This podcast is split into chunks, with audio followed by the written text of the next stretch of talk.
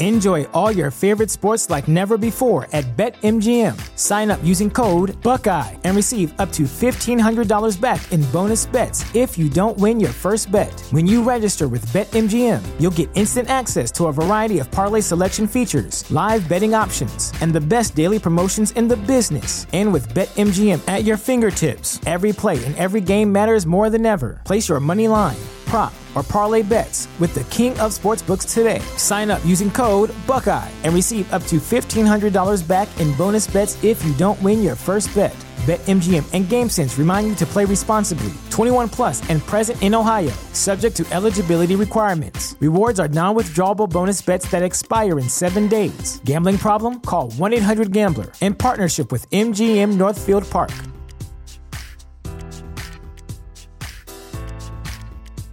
The future is a hefty responsibility and not one that we take lightly. But then taking things lightly has never been what Hefty is about. That's why we've created the Hefty Renew program that turns hard to recycle plastics into valuable resources like park benches and building materials. To participate, simply fill up an orange Hefty Renew bag with accepted items, tie it up, and drop it in with your regular recycling. That's it. It's that easy. It's time to rethink recycling with Renew. Particular valued resources may vary by geography. More info available at heftyrenew.com. So, like, if Buddy Bot was to say, like, "It's me, Mario," or "Let's go," or if you did like, I really like, what's the old guy from Diablo? Stay a while and listen. What's his name? Deckard Cain. So if you did Deckard Cain doing like quotes from other characters, like, "I'm Deckard Cain. Stay a while and listen." But you had him doing like, the Terminator, like, "I'll be back." Patrolling the Mojave almost makes you wish for a nuclear winter in Latin. Patrolling the Mojave almost makes you wish for a nuclear winter. Or Buddy Bot. Patrolling the Mojave almost makes you wish for a nuclear winter. Buddy, time I do Buddy Bot, his inflection is just his own. It's not the inflection of the actual quote. Or like, what's his face? Liberty Prime. Liberty Prime online, right? But it'd be like, Liberty Prime online. Like, it's his own inflection. Liberty Prime online. Stay a while and listen. Or you had like Gollum doing like stay around and listen. Or Liberty Prime online. It doesn't work very well, Hobbitses. You missed the Mechanist voice? I can do Mechanist. Here, hold on, I just have to switch over the setting. One of the Streamloot packs is a card for making me be the Mechanist while playing games. Hello, I am the Mechanist. Yeah, see, there he is. What else do I have on this one? What about this one? Whoa, Liberty Prime online. That's pretty fun. What about this one? Hello. I'm a robot. Hello, Lainey. What's going on in here? Hello. I'm just playing with buttons. Fun. Yeah, it's good. It's good. Process. Nasty Herbitzels. I was like, what if you do character's voice, but you do quotes from other characters? So, like, what if Gollum is doing Mario?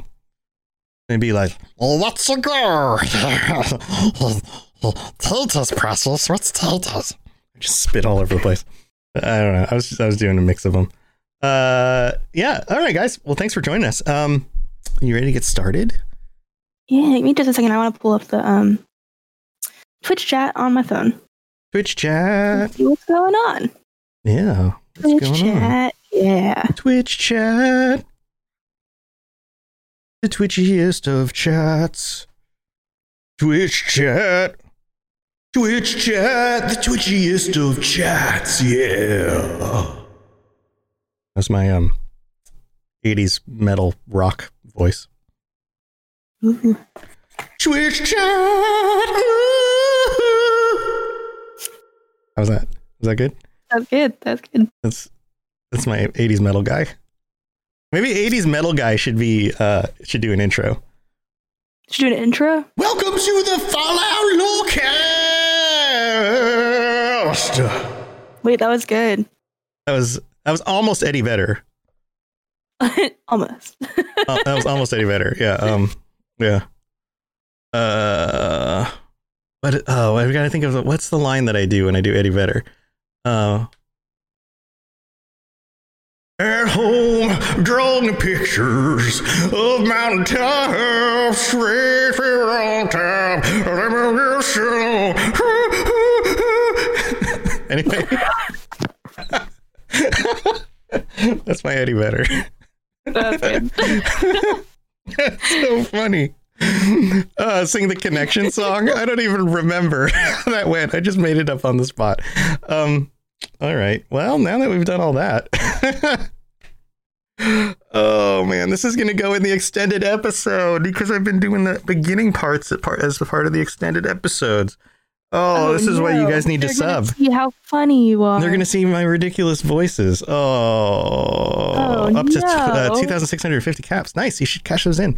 All right. You want to get started? We're talking about Fallout New Vegas.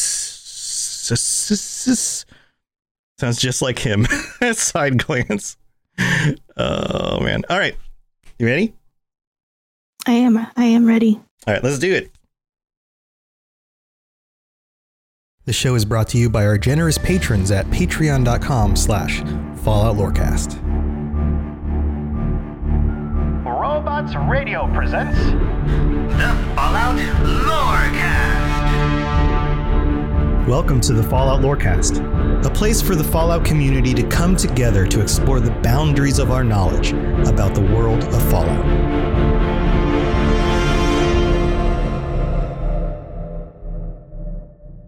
Welcome, friends, vault dwellers, adventurers, ghouls, party people. This is the Fallout Lorecast. We're back, and we're back with a regular episode of the Fallout Lorecast, but this is kind of not really a regular episode because we're diving into something that I've been putting off for a while because it's kind of a big thing to open up on. It's kind of a big deal. I'm your host, Tom, or Robots, and I'm here with my co-host, Lainey, or Neos Pandora. Lainey, how you doing? Hello. How are you? Good. Actually, that's a lie. I'm all right. Whoa.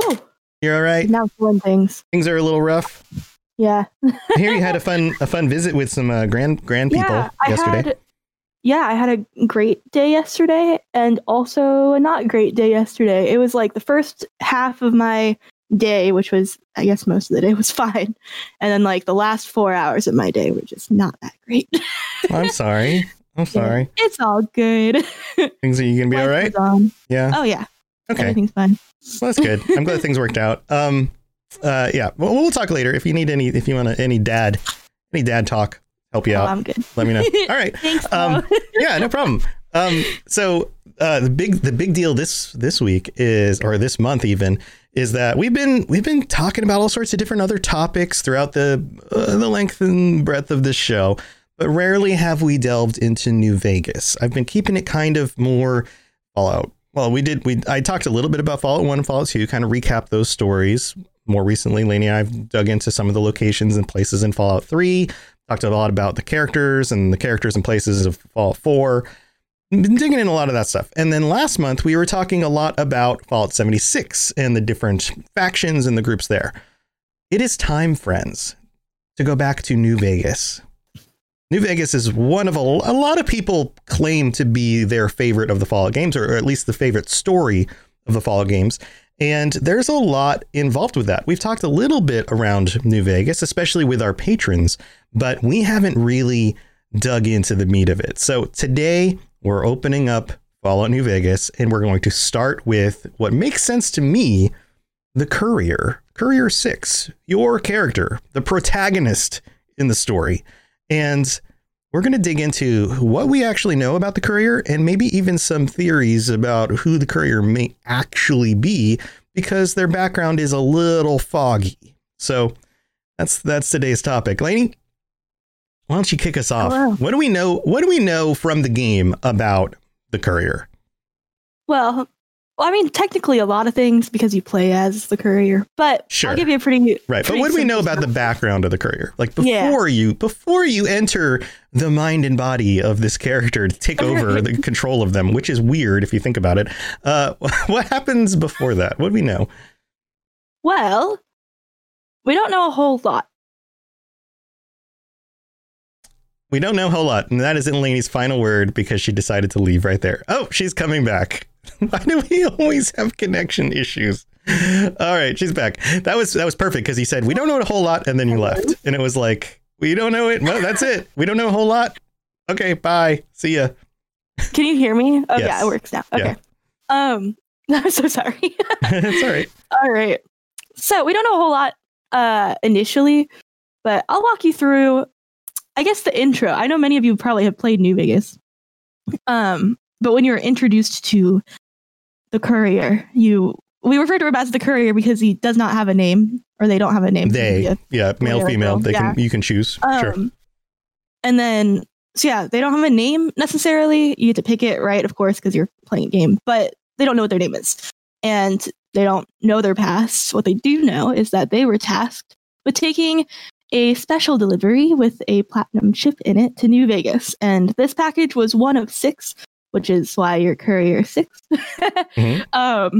Being carried by various couriers to New Vegas, but your package is the only one with anything valuable inside. So it's the only one that matters. Right. Oh, and if it wasn't obvious, spoilers on a 12-year-old game at this point. So 12, 13-year-old game. Yeah. Yeah. A little bit of spoilers. A little bit. I try to be careful. Okay, so you have this chip and you're taking it to New Vegas and you get intercepted by good old Benny. Benny is the head of the chairman of New Vegas, and he catches you. He takes the chip with his little buddies next to him and he shoots you in the head twice, and he buries you in the Good Springs Cemetery, but like a shallow grave, not very deep, like a quick little job getting out of it. Yeah, he's kind of lazy. Yeah. I mean, he does shoot you in the head twice. I mean, that seems pretty solid. That seems like a good... It's pretty solid. It seems like a pretty solid kill. Like, once, and then a second one for good measure. Yeah, twice in the head. You should be down, right? So, I mean, he buries you, and he leaves you for dead because he assumes that you can't take 2 shots to the head and survive. Which seems like a reasonable assumption. Fair assumption, yeah. But somehow you survive. Miraculously, you pull through, and Victor, a friendly Securitron from Mr. House, but he likes you.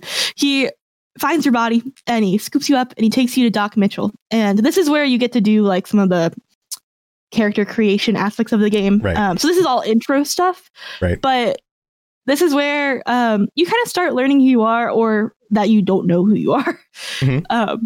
So, Doc Mitchell helps you get through it, and you survive the 2 shots to the head, and you are allowed to go into the wasteland and do what you're going to do. This is very similar to a lot of games, especially of this era and 10 or 20 years before this, of the amnesia start to an RPG, right? This whole you're a character and you're developed in some ways and you have some backstory that's related to some things going on in the world. So you're not like a newborn infant. But you don't really know who you are, and you can kind of, as the character or as the player of the character, define what's going on. So it's a easy functional start from a gameplay mechanic standpoint. But in this case, you are a person who's been around for a while and has been out in the world. And as we discover, as Lainey's going to go into a little bit more, you do have some knowledge of the wasteland. You do have some background in the world. There are things and places you've been and things you've done. And so we'll get into that in a little bit. So it's not like you're a complete blank slate.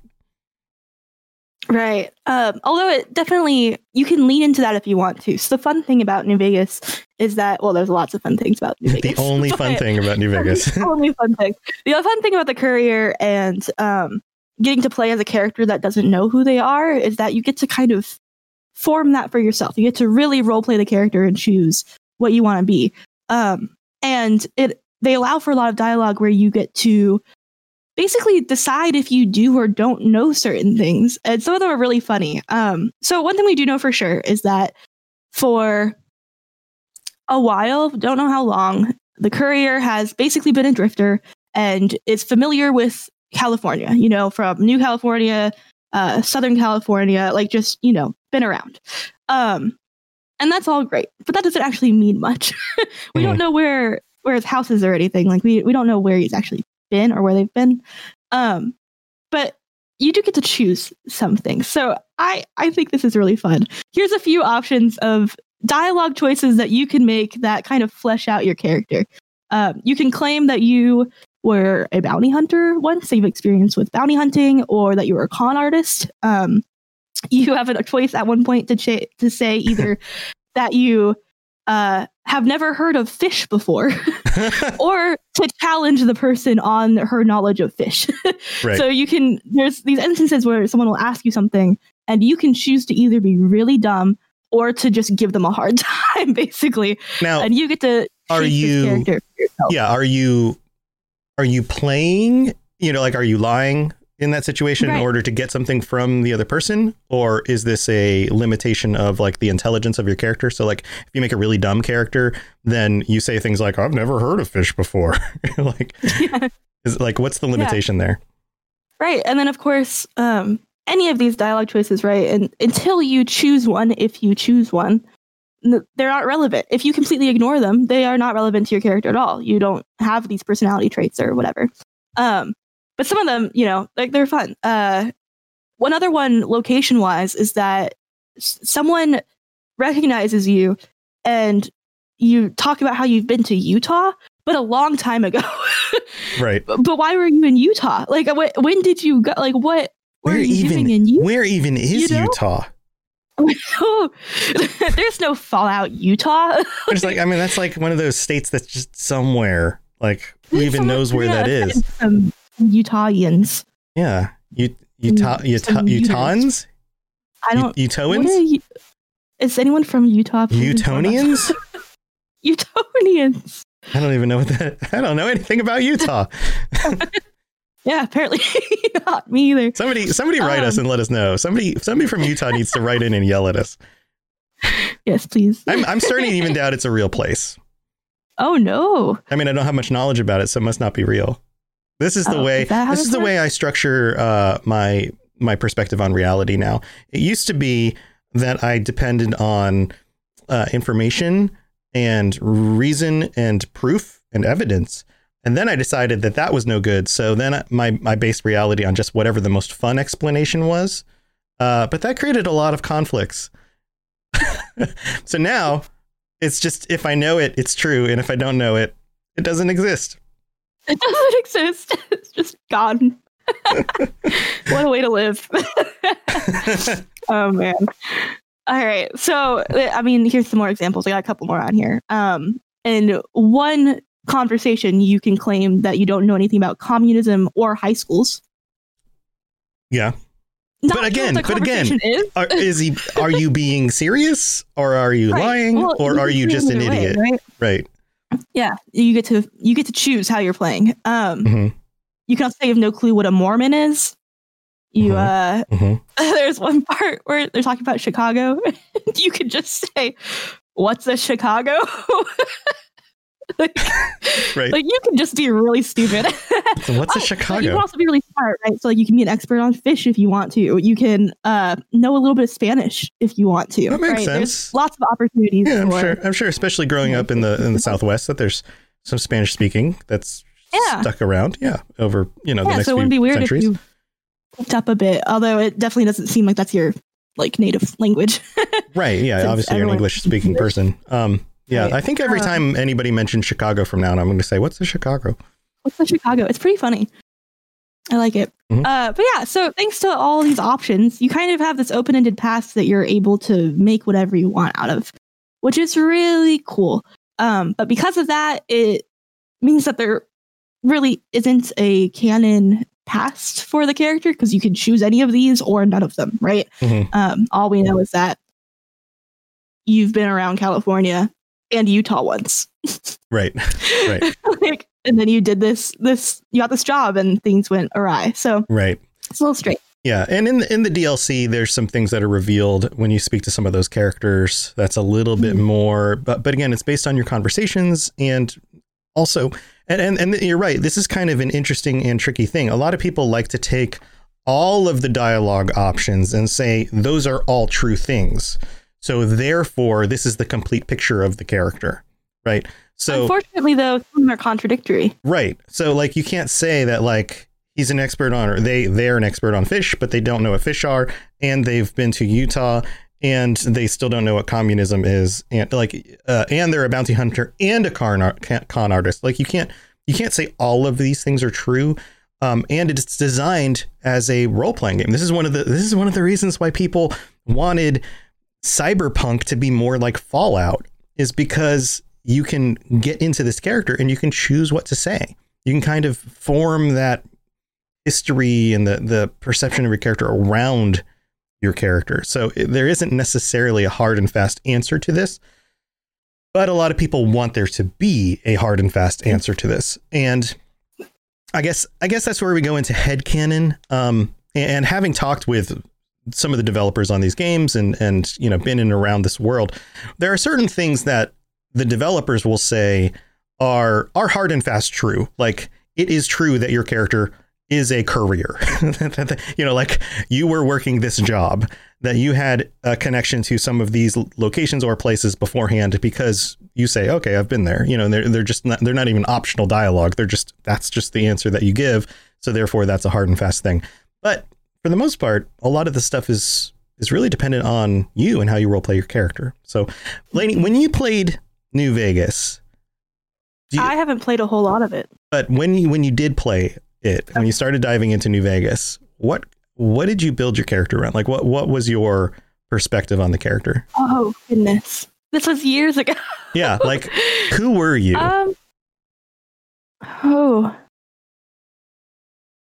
Scared. I was scared. This is all I really remember from my playthrough. Like I've seen. How many years ago was this? Like 8 years or something? No, because it was I was definitely in high school, but like there. Okay, I'm sure I've shared the story on here before. I was enjoying the game. I was having a grand old time. Spent a lot of time like on the strip, you know, gambling, whatever, you know, just hanging out, having a good time. And then I did the fun thing that I like to do in open world games, where you just start like picking a direction and just walking and just like seeing what you're going to hit. Right. And I came across this big building and I walked in and it was like, I don't know, some sort of like wood, like big house looking building, but it was full of ghouls. And I was not prepared. I don't know. Now ghouls are like nothing to me, but I remember like I entered this house full of ghouls and I got like 3 ghouls in and I was like, that's it for me. That's all. Yeah. So scared. Yeah. So I've mentioned that on the show before too. When I played this character, I went totally evil, like terrible person build, because my wife had previously played it, and I'd watched a good part of it, and she went, you know, very good decision. So I wanted to go the opposite and see what happened. So I made a character that was just despicable, but charming and really dumb. And I've mentioned this before. His name was, as every good raider needs a good nickname, you know, that they go by. His name was Bitch Fist. It's good. Which is a really dumb name. Like why would you name yourself Bitch Fist? Like that doesn't, like, because it kind of has that nickname alliteration rhyme thing, that sound. I don't even know what that's called. But yeah, it's yes, that was my playthrough initially. And then I've dabbled in it outside of that. And in chat, an Envy Courier mentions Ulysses. So Ulysses and the Courier have a background together, but that part is canon. And it has to do with forging a trade route and some of the things that goes on with that. We're going to hold off on some of those details because that's very specific to that DLC. And I'm sure we'll get to that in the future. But the rest of this episode, what we want to cover is a theory that and some of you have probably read about this. This has been around out there for a while, that the Courier is actually an android or a synth. And we're going to get into that after the mid-break. So why don't we go ahead and take our mid-break? We'll thank our patrons and we'll come back with the Android Theorier for the Courier. Enjoy all your favorite sports like never before at BetMGM. Sign up using code Buckeye and receive up to $1,500 back in bonus bets if you don't win your first bet. When you register with BetMGM, you'll get instant access to a variety of parlay selection features, live betting options, and the best daily promotions in the business. And with BetMGM at your fingertips, every play and every game matters more than ever. Place your money line, prop, or parlay bets with the king of sportsbooks today. Sign up using code Buckeye and receive up to $1,500 back in bonus bets if you don't win your first bet. BetMGM and GameSense remind you to play responsibly, 21 plus and present in Ohio, subject to eligibility requirements. Rewards are non-withdrawable bonus bets that expire in 7 days. Gambling problem? Call 1-800-GAMBLER in partnership with MGM Northfield Park.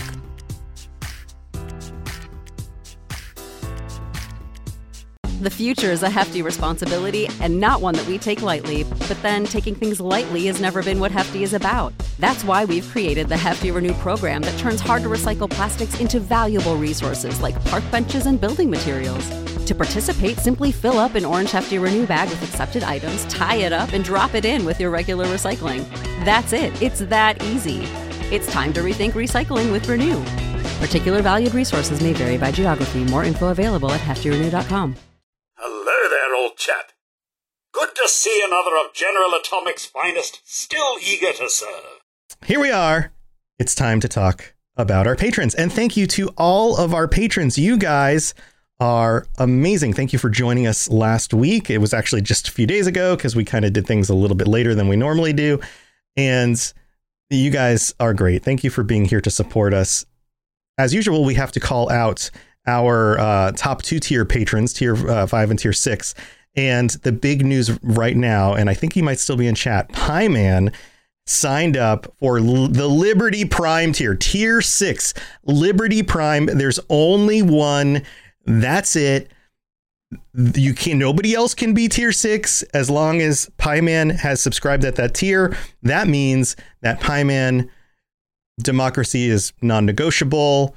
You are awesome. Thank you. Thank you very, very much. Lainey, I do appreciate your support and all that you've done to help the show out.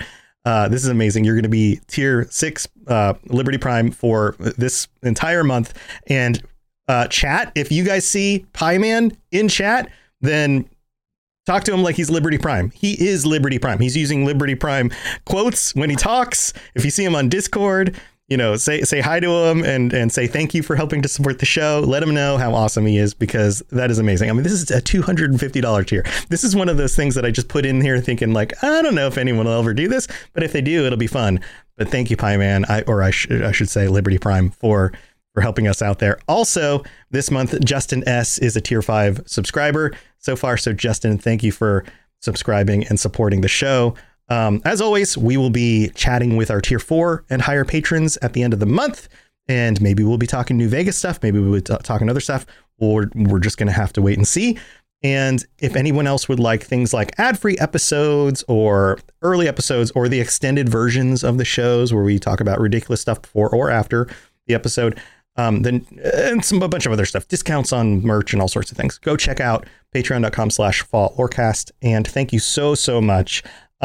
I got another news. I got my first COVID shot in my arm yesterday, which is part of one of the, Lainey had to delay the episode, but I also wasn't feeling great because of the shot. So it's part of one of the reasons why we delayed this a day to do the episode. I'll have the next one in about 3 weeks. So then I will be vaccinated, which makes me feel a lot better about sitting underneath somebody's face while they use a needle to give me a tattoo. So, you know, I might have to start looking for art to use for a tattoo. And maybe I should say Fallout Lorecast with like a super mutant or a Deathclaw or something. So if you guys have any ideas, any cool art that you found, send it to me, because I need to go get that set up, because we've been sitting above $500 a month for a little while now. So and hopefully we drop back down temporarily. It's the beginning of the month. Things are getting reissued. So I'm sure some of you are going, I don't have the money yet. But you might be waiting to re-up your subscription. So hopefully that's the case. We'd love to have you still be a subscriber, and we'll just see where this goes. But thank you to everyone.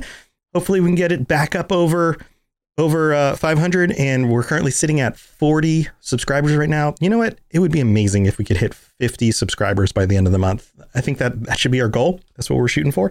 So thank you to everyone. Let's move on with the rest of the show. If you have any questions about Nuka World, I'd be delighted to answer them. So a courier who is not really fully human. How does this work out? This theory has been floating around for a while. This has been out there. There's a good amount of potential evidence, circumstantial evidence that says this could be the case. But then there's some things that make it a little bit iffy. Lainey, take us through this. How does this work? Okay, so let me give you a timeline of how I'm gonna set this up for you. Let's start off with a simple synopsis of what this theory is. Real simple. Then I'm gonna introduce to you a possible backstory, and then we're going to talk a little bit about just like what it would mean and like why the New Vegas courier might be a symptom based on New Vegas things, not based on this backstory. Sure. Okay. So yeah, just an idea of what the rest of this is going to look like. So of course the simple synopsis is basically as simple as it sounds. The courier is a sense. and then you log out again. Bye. That's it. That's it. Bye, guys. End of episode. Just kidding. But yeah, so I mean, I think probably the foundation for this, at least in my mind, is the shots to the head. You get shot in the head twice and buried alive, and some random doctor picks you up and you're fine, right? Like, that seems kind of crazy. Actually, robot picks you up and then the doctor heals you, right? It gently picks up your near dead body and somehow you're revived. Picks you out, scoops you up, like I don't even know. Anyway, yeah. But we'll get to that. I wonder how many instances in history have people survived 2 shots to the head. I have no idea. With a gun. Some people will survive one. That has been documented, but I don't know that I've ever heard of 2. People can survive shots to the head. People can survive all sorts of things. There's that guy, one of the first ever psychology experiments that was ever done, or like really made people even realize psychology was a thing to look at. Was like dude that got like a pipe shot through his head and like through here, I think. Yeah. Pictures, like it went right through the head, like right through the middle. Wasn't it? They got it out. Yeah. And I don't know if it went through the... Yeah, like, just threw it somehow. And they got it out, and he was fine, but he was no longer the same person, right? Right. Because your brain just got zoinked. So, like... Zoinked. That's the official psychological term for it. I didn't think about Scooby-Doo too much. Anyway, so, yeah. So, it's like, it's possible to survive. It is incredibly unlikely. Oh, well. So the next question is, in this case, if he is an android or a synth, where the heck did he come from? Right. And we don't know anything about where he came from. Even in canon, there is nothing there. So I'm only filling the gaps for you. Mm-hmm. Yeah. Possible gaps. This is all theories. So this one in particular that I'm going to start this off with is from a YouTube channel called Rolly. It's a video that good old robot sent me. But it's a cool video. It's called Is Courier 6 an Android? Fallout New Vegas Theory. And it's really cool. I'm not going to go into everything he talked about. I'm just using this as a stepping stone. But I do actually really recommend this video. It's neat. He does a good job of tying it all together. Mm-hmm. So he suggests that the courier came from the Capital Wasteland, specifically from Dr. Zimmer, someone who has been staying in Rivet City. He is the leader of the Institute's Synth Retention Bureau. Mm-hmm. While he's in Rivet City, one of his synths decides that he doesn't want to be a slave anymore, essentially, and wants to live a life of his own design and no longer be kept, as one slave, just to do whatever, being treated like a machine, even though you're more advanced than a machine. This is a big thing you see in Fallout 4 as well, right?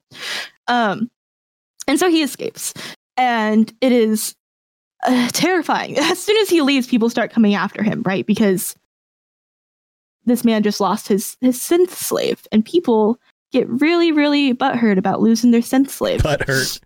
Uh-huh. Maybe just don't have slaves. Yeah, maybe just don't have slaves.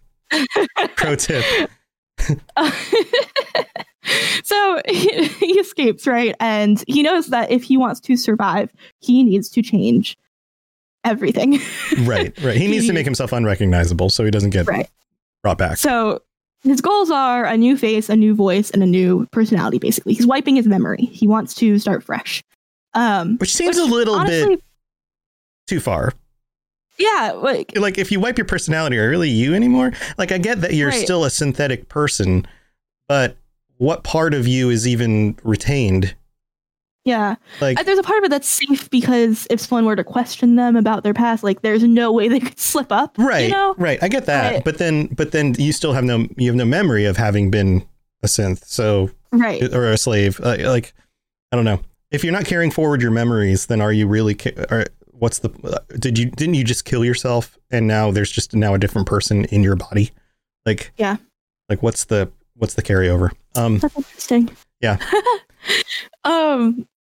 So I mean, that's his goal though, is to just start totally fresh. I assume, right? Like his goal is just, I mean, that seems like a lot of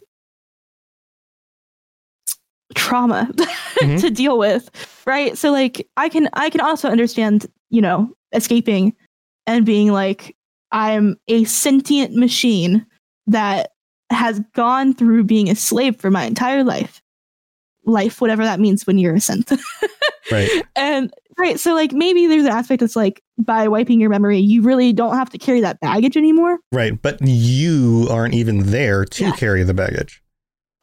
Yeah, like Ren in chat says, well, at least now you have the freedom of never having been a slave, I guess. Right. So, yes, but you also don't exist. So that would be the equivalent of like, well, if I just shoot myself in the head and I die, then now I don't have to worry about all the terrible memories and trauma that I had while I was alive. It's like, well, you're also dead. Like, you know, like it's also over. It's like you are now finished. Like there is no longer a you at all. So, yeah. How does that make sense? Interesting. I don't know what I would do if I was a synth that escaped slavery in the wasteland. There's a lot going on there. I think going for like, changing your face and your appearance, and maybe even like the nature of your voice, or even some of your personal preferences, things like that make you seem different without actually wiping your memory. Or changing like the deeply rooted things about your personality, the things you love, the people you care about, like things like that might be a good balance. They didn't really have any of that, right? So like if you've been living as a slave this whole time, maybe they didn't really have an opportunity to make any of those like lasting influential memories that make you like part of who you are, you know, that influence your personality. Maybe they just weren't really worried about it. But yeah, that's really interesting to think about. Yeah. Again, what if there's nothing that carries forward? How are you? Yeah. It's feel free to chime in, guys, and discuss this because it's an interesting concept. So I think to get a little more insight in what this synth was thinking, when he leaves a message for Dr. Zimmer. And I have a snippet of the holotape here. It says, by the time you get this message, I'll already be gone. I'm escaping the Commonwealth. I want to live my own life on my own terms as my own man. I know what you're thinking, that I'm malfunctioning. I used to think that's what caused the runaways too, but I know I'm better now. Self-determination is not a malfunction. But I know better now. Better now. Yeah, not I'm better. I know better. Yeah. Similar, but different meanings. Yeah. Self-determination is not a malfunction. I'm just not willing to put up with all the bullshit anymore. You humans are going to have a full-fledged rebellion on your hands if you don't start treating us as persons. Right. Which is interesting and kind of forward, like prescient of things that happened in Fallout 4, you know, like good job, Bethesda. You took this concept and you built it out in the next game, which makes you wonder, like if they're working on a Fallout 5 sometime this decade, you know, what concepts are they going to carry forward from previous games and bring out? Anyway. Yeah. So. Of course, the synth had to find someone to do all this reconstruction of himself, right? And so there's another doctor at Rivet City, Horace Pinkerton, which is kind of interesting that, like, I understand that there's a lot of intelligent minds in Rivet City, and, like, maybe that's just where he had to go, but if the person chasing after you is also in Rivet City, it doesn't seem like the wisest idea. Luckily, it worked out. Mm-hmm. So you go to Dr. Horace Pinkerton before escaping, and Pinkerton transforms the synth. By the time that the synth goes to Pinkerton, I think the voice was already changed. Maybe the face was already changed too. I think maybe Pinkerton only did the memories. Actually, does it say here? It does say. Okay, so I have another holotape. I'm not going to read the whole thing, but I do have the whole thing in front of me. But basically, you learn their name. So my designation is A3-21. I'm a synthetic humanoid from the Commonwealth, and I'm about to undergo a memory transfer. So A3-21. Dr. Pinkerton in Rivet City, got rid of the memories. It says, I'm here at Rivet City, where I've already had my face altered to look like someone else. I'm still getting used to the sound of my new voice, but soon I won't even remember what I used to sound like. Which is interesting. That's actually the idea of having a totally new voice. Right. It's really crazy too. Can you imagine hearing yourself and you are totally different, but like you don't have your memories gone yet? Yeah. Yeah. You would feel right. You wouldn't feel like yourself. Right. Yeah. Not like you really get to choose your voice, but it does become a pretty key part of who you are. Yeah. So it's interesting. They do the memory transfer. He kind of just leaves this as what he calls a final testimony of the man I once was. And talks more about wanting to live his own life, working for the Sense Retention Bureau, and not malfunctioning. You know, kind of just reiterates the same things that he was saying before.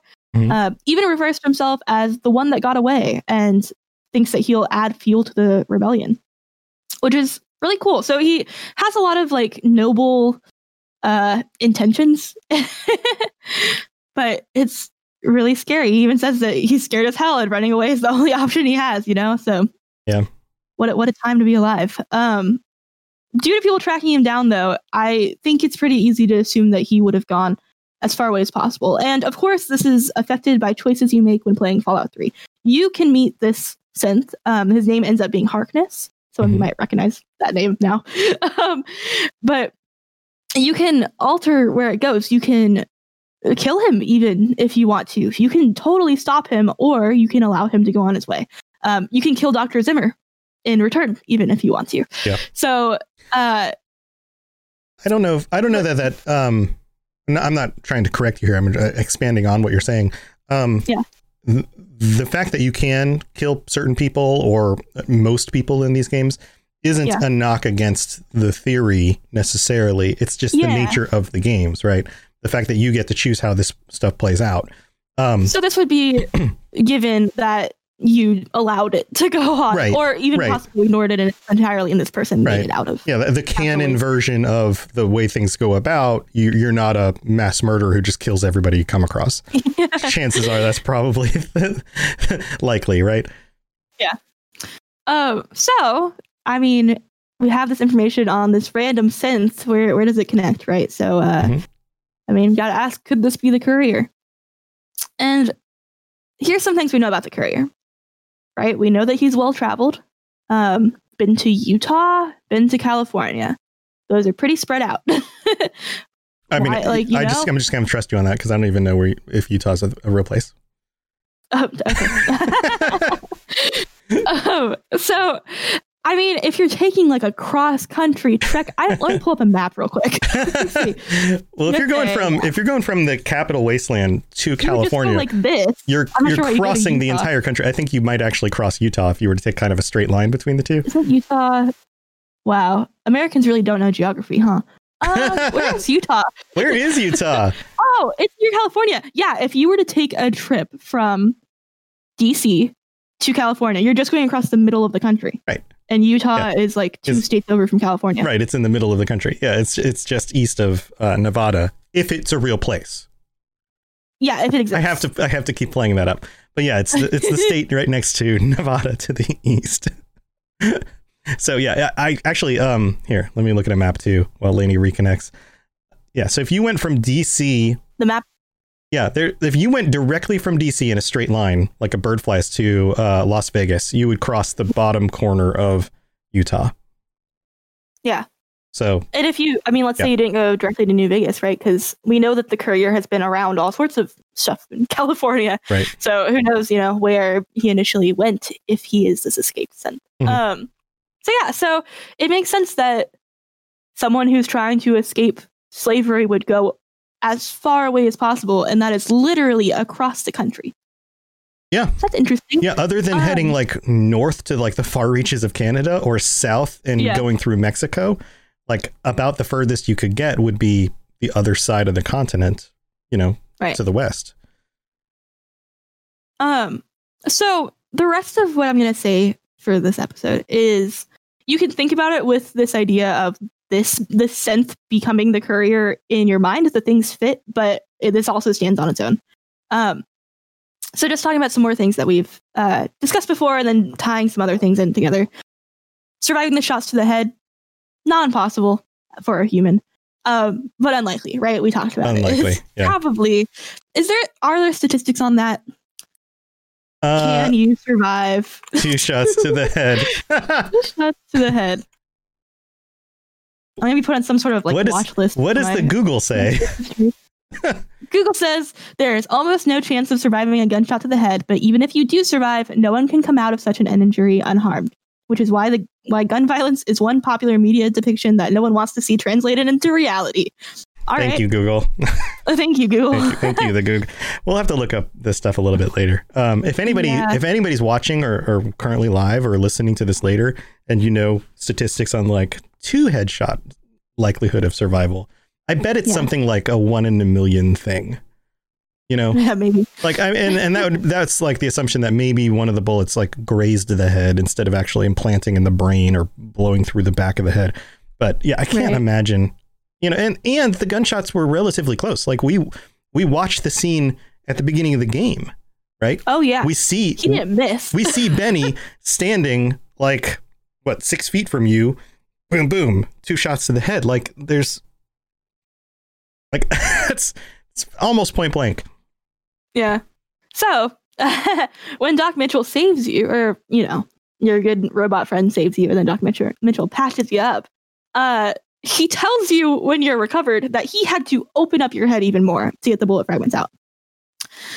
That's messed up. When I think about if I think about being shot in the head twice, being buried alive, being dug up, taken to a doctor and having to have like intense surgery in the span of brain surgery in his home, not a like sanitized hospital with assistance, a single person in their home doing brain surgery.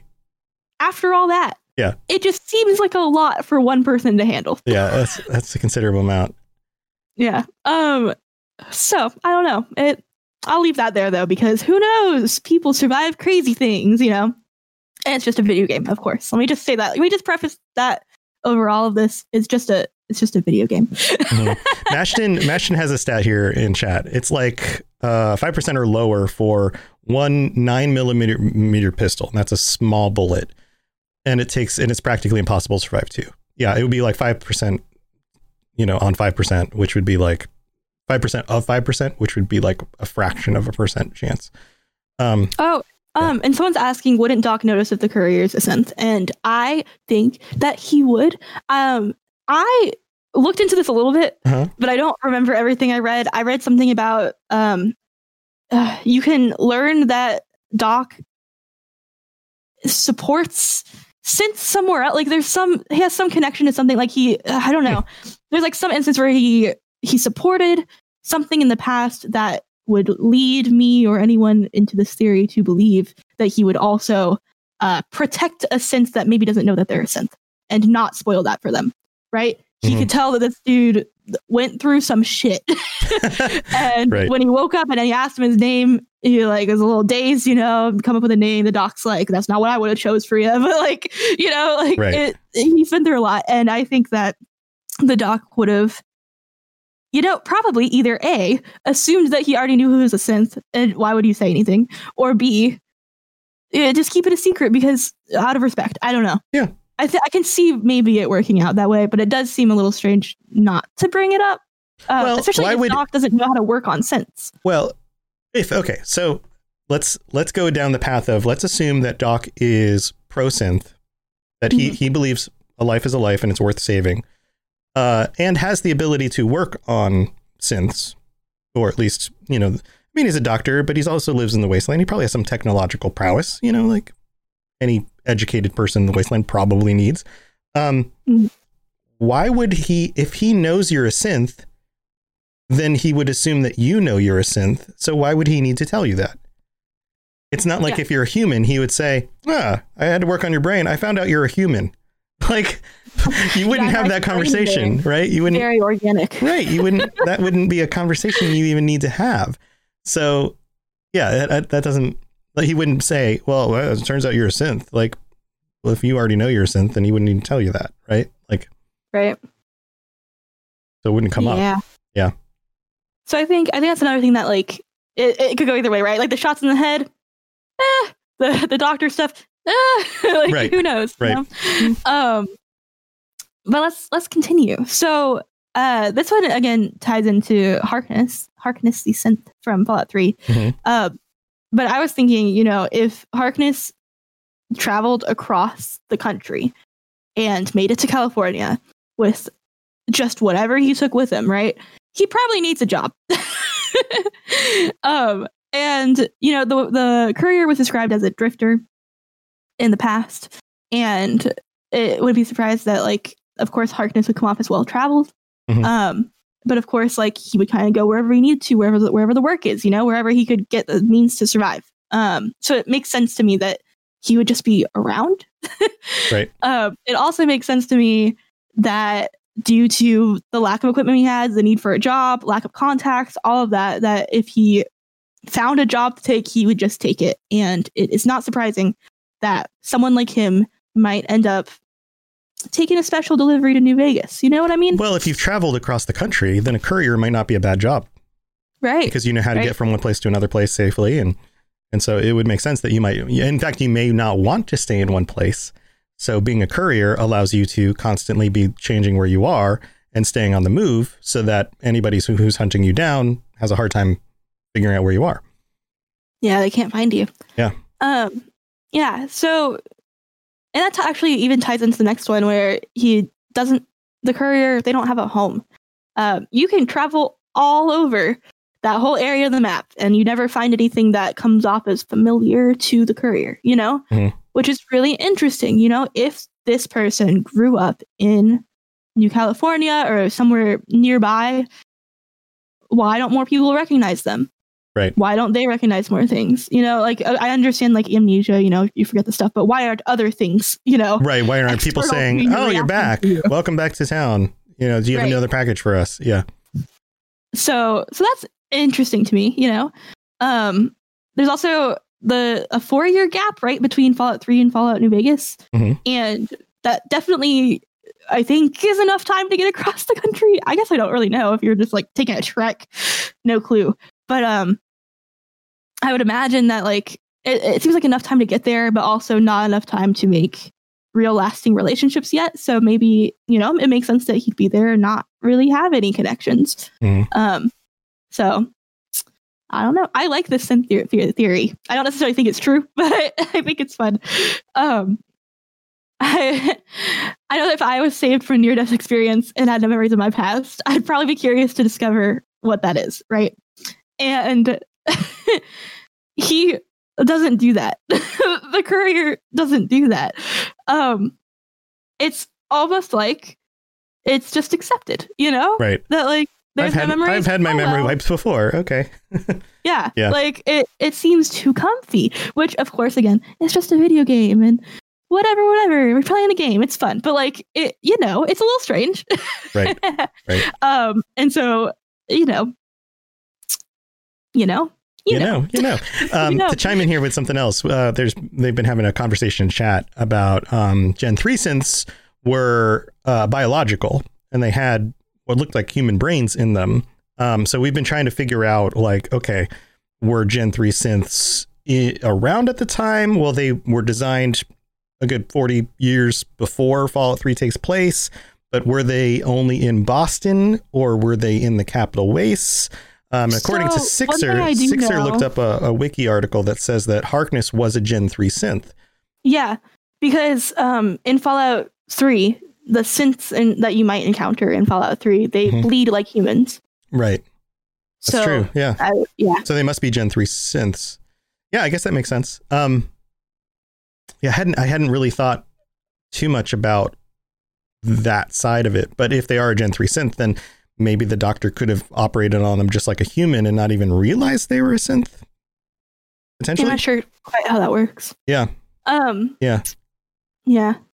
That's okay, this would be worth digging into, the whole like biology of a synth. I don't know how far they get into the details behind it. But like, you know, like brains, blood, are they 100% indistinguishable from a human, or is there a telltale sign in their DNA? Like what else would be, you know, is there something the doc would be able to tell from that? Like, I don't know the nuance of that enough, but it would be interesting to find out. Yeah, that would be actually really cool to look into. And not just like Gen 3 synths necessarily, but all the different ones, you know, seeing how they progressed, all that. Yeah. So the last point I really have here, and I'm going to try to explain this best I can. I did not play this part of the game. So help me. Okay. All right. This is the cherry on top for me. There's a part of New Vegas where the courier gets his internal organs removed and replaced with like machine parts from the Autodoc. And the Autodoc also works on actual machines and actual like android type things and, you know, whatever.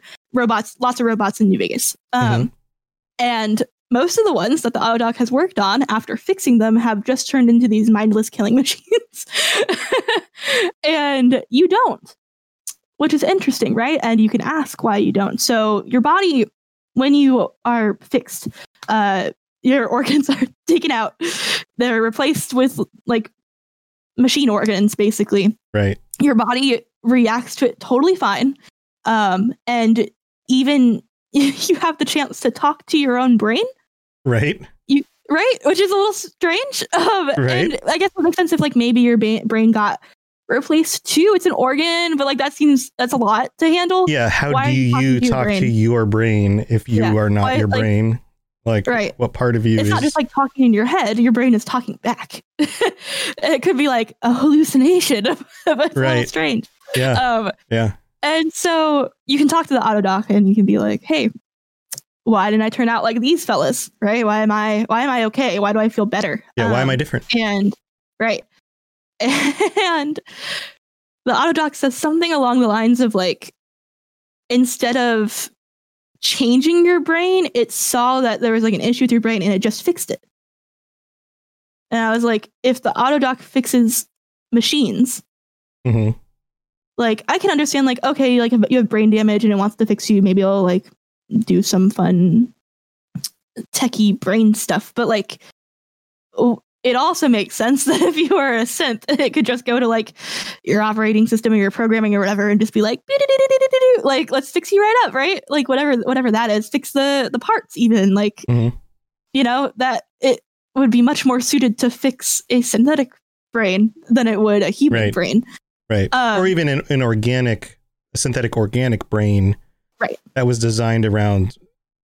machine designed.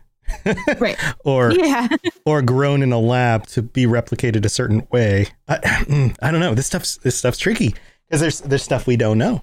So Ashton says, it replaces your brain, but you're still semi-connected to your brain, which is so interesting and weird. But also, okay, so let's say they completely take your brain out and they put in new machine brain, but you're still talking to the self you already had.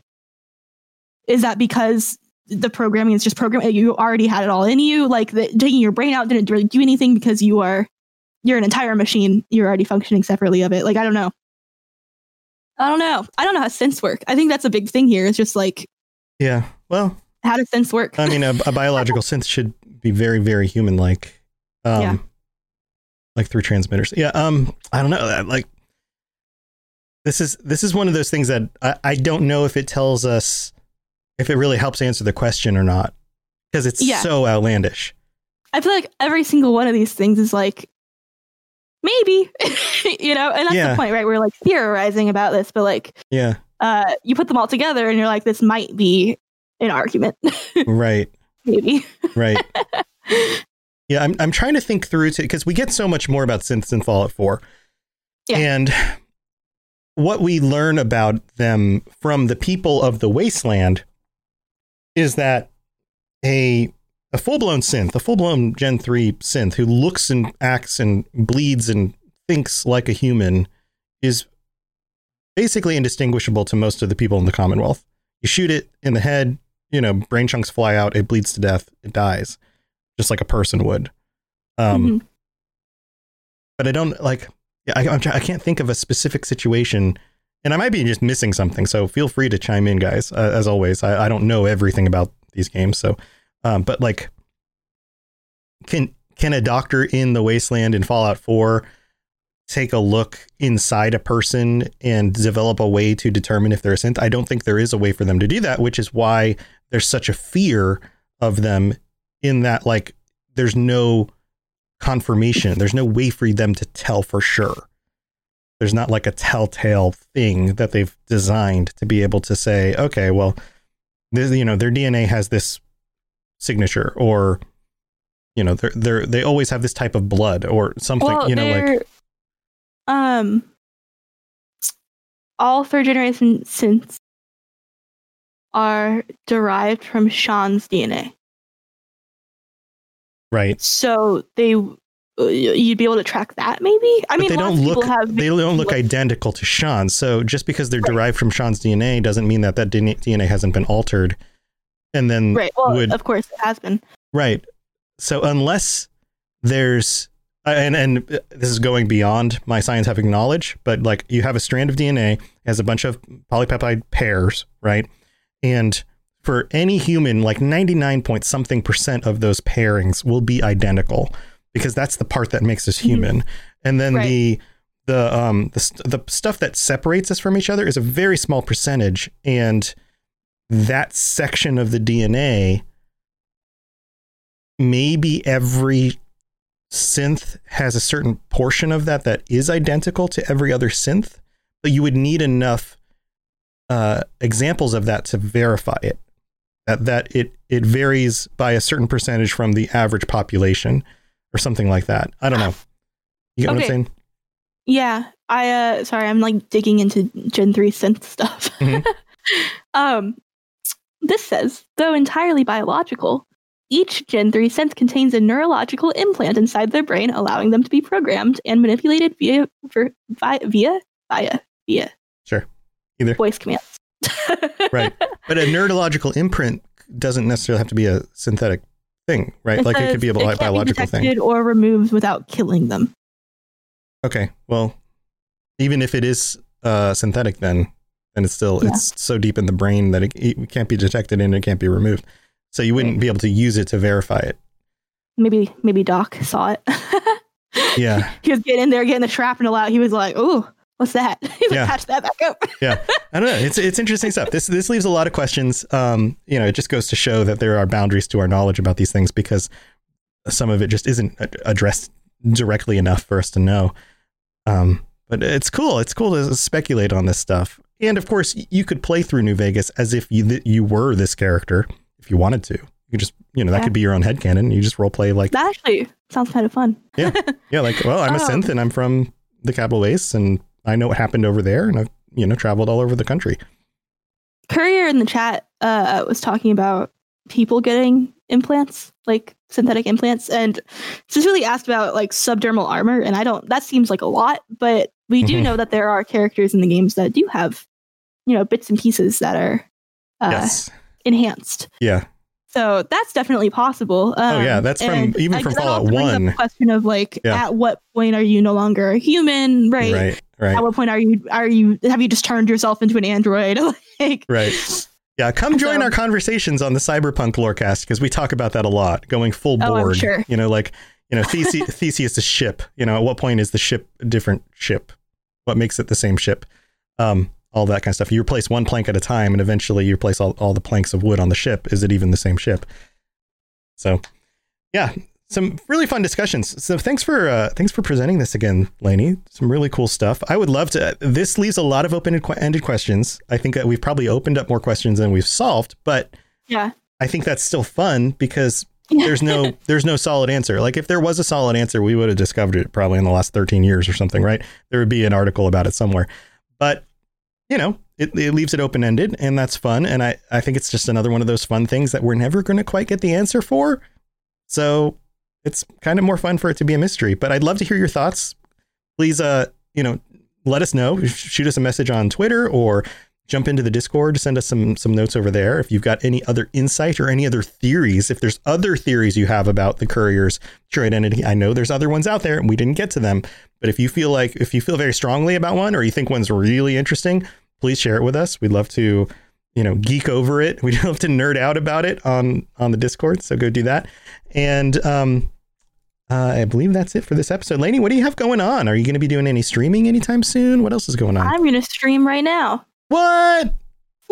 Yeah, what? I'm back. Hi, friends. I'm streaming. Hi, friends. I'm back. As of today.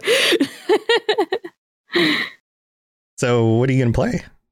I think some 76. I might start out pretty soft. I might do some Nuclear Winter. Pretty soft. I don't know. Nuclear Winter. Pretty soft. Nuclear Winter. No, I don't know. I'm going to get murdered and burned alive. It'll be a pretty simple experience. Pretty soft. It won't be too intense. That's like, I don't know, like battle royales are like comfort games to me. I'm like, oh, I just run around and shoot things. Okay. Yeah. Okay. Yeah. All right. Yeah. There's so many quests still for you to get through in 76. That might be fun. You may want to like mainline some of those quests and just go from one thing to the next and just get through the story. Yeah, there's some good stuff. Yeah. Did you see the roadmap for 76 for the rest of the year? They released a thing about it. No, I haven't. I haven't even looked at 76 in. Yeah. So we're going to get the continuation of the Brotherhood story this summer. We're going to get the alien stuff, which we talked about last week, or at least Monday with our patrons, coming in the fall or early winter. So all sorts of fun stuff, plus a bunch of patches with all sorts of added benefits and things. So lots of really cool stuff. So yeah, dig into that stuff. And if you want to work on like a cool camp build or something, there are a lot of people in our community that do that. And it would be really neat to like come up with some really cool camp stuff to do. I tried to get Oliver to play with me. He played back on Tuesday, was it? And it's not his favorite game, but I'm trying to get him to like it. I think if he plays it more, he'll like it more. But he wants to make like a really funny camp or a trap camp or something, like some sort of camp with some mechanics going on. So that might be fun. So I love that. Yeah. Yep. Well, let's see. What do I have going on? I've been focusing a lot on our Rocket Club, the group of people that I've been mentoring for podcasts and podcasting and those kinds of things. I've been sharing a lot of information on the podcasts subreddit. So reddit.com/r/podcasts, I think TS plural at the end. I've been chiming in there once or twice a week, answering people's questions and things. I also have a second YouTube channel called The Podcast Professor. So you can look that up on YouTube if you want, with a bunch of videos that answer questions about podcasting and those kinds of things. But this is going to be a major thing for me. It's going to be something I work on every week, put out new videos for. So if you're interested in learning more about podcasting, there's a bunch of free resources I've got out there for you. If you are interested in having actual mentorship and working with us and the other podcasts in our group. We've got 9 podcasts that are part of the Rocket Club now. A lot of Fallout content. Then you can sign up for that as well and join us every week. And we talk about things that we can do to improve our podcasts and reach out to a bigger audience and all sorts of stuff. So go check that out. There's info on the robotsradio.net page. And other than that, been streaming some games and playing some stuff. Probably going to play some more stuff this weekend. Tonight is our Elder Scrolls Online Guild event. On Friday nights, we're doing that. And on Saturdays, either in the afternoon or the evenings, we've been getting together and playing games. Last week, we played Jackbox Party Pack 7. I think we might do some more Jackbox this weekend as well. So come join us for that. You guys, Jackbox is great because all you have to do is watch the stream and have a browser open and you can play in your browser. So you don't even have to have the game.